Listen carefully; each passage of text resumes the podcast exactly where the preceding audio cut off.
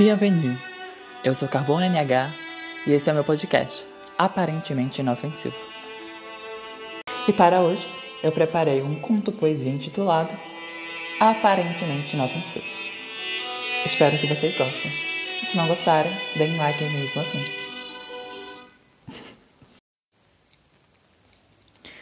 Inofensivo.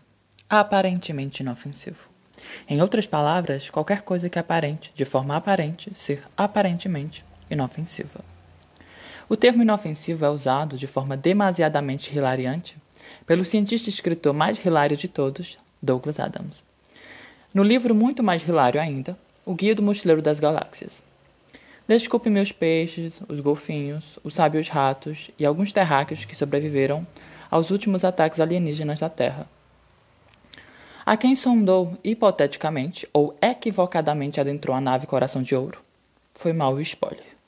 Mas para quem não sabe, ou para quem já sabe também, um alienígena esquisitão chamado Ford veio para a Terra, isto mesmo, nosso amado e querido planeta Terra. E para quê? Para atualizar um guia de viagem espacial intergaláctico. No geral, nosso planeta era definido como inofensivo. Uau, né?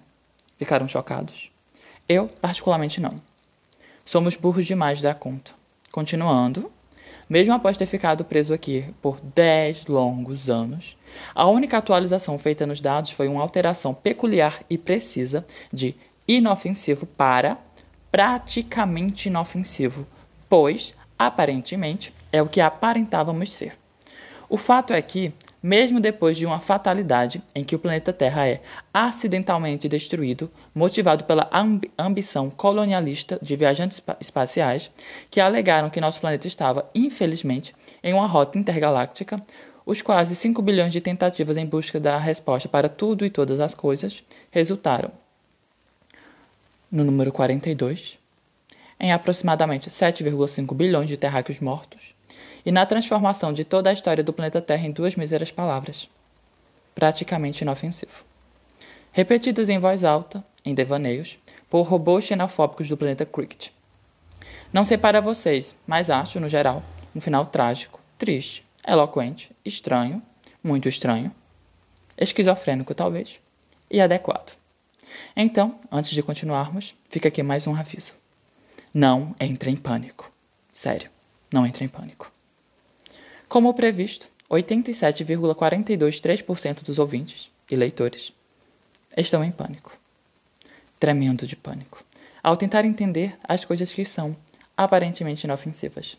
Eis aqui um relato pessoal de um grande amigo meu que morreu de uma morte trágica. Meu primeiro livro de química do primeiro ano. Que foi esquecido em uma prateleira velha, empoeirada, e comido aos poucos por cupins malditos. Meu livro de química irá enfim descrever o inofensivo como algo não ofensivo, óbvio, não nocivo, óbvio, e não tóxico, mais óbvio ainda. Como metáfora para o aparentemente inofensivo, sementes de maçã. Habitadas por ilustres doses de cianeto, na quantidade correta, pode causar paralisia, coma, insuficiência cardíaca e até a morte. Pequenas, minúsculas, amargas e aparentemente inofensivas. A dose ideal para o que é fatal. Não entre em pânico, amigos. Basta não duvidar da capacidade do, do amianto, álcool etílico, avidina, botulínica, cianeto, chumbo, cocaína, lítio, mercúrio e até nicotina, rádio, urânio e qualquer elemento radioativo, ou qualquer coisa desconhecida que aparente ser aparentemente inofensiva. Agora, falemos da oxitocina, ou amor, como alguns conhecem e preferem, o mais aparentemente inofensivo e o mais perigoso de todos. O amor envenenou Romeu e Julieta. Matou Tristão e Isolda de tristeza. Deixou Marco Antônio e Cleópatra suicidarem-se. Fez Otelo assassinar Desdemona. Impediu que Inês de Castro e Pedro de Portugal vivessem juntos, mas permitiu que fossem enterrados um ao lado do outro. Que romântico. Todos aparentemente inofensivos. A dose ideal para o que é fatal. Com o tempo, dos mesmos criadores de Antes eu sofria, hoje sofria, o amor vira dor. Que se torna a nossa melhor amiga. Sim, a dor se torna a nossa melhor amiga. A gente começa a socializar com a dor. Chamamos a dor para um canto da sala e falamos: Oi, minha amiga, quer tomar uma dose de vodka comigo hoje? Quer cantar comigo hoje? Quer ler comigo hoje? Quer sair comigo hoje? Quer ouvir música comigo hoje? Quer dormir de conchinha comigo hoje? E a dor quer, porque ela sempre quer estar com a gente. Ela nos ensina sobre coisas que eram, ou que ainda são, aparentemente inofensivas. E você fica na defensiva, porque não há lugar para ir, nem para onde correr. Você não tem mais sogra. Às vezes seus pais moram muito longe. Você não tem mais professores.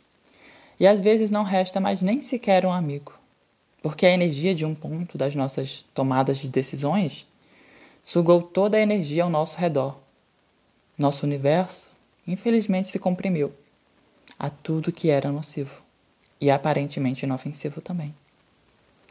Os buracos negros sugaram, vagarosamente, todos os astros de luz que faziam elipses ao nosso redor.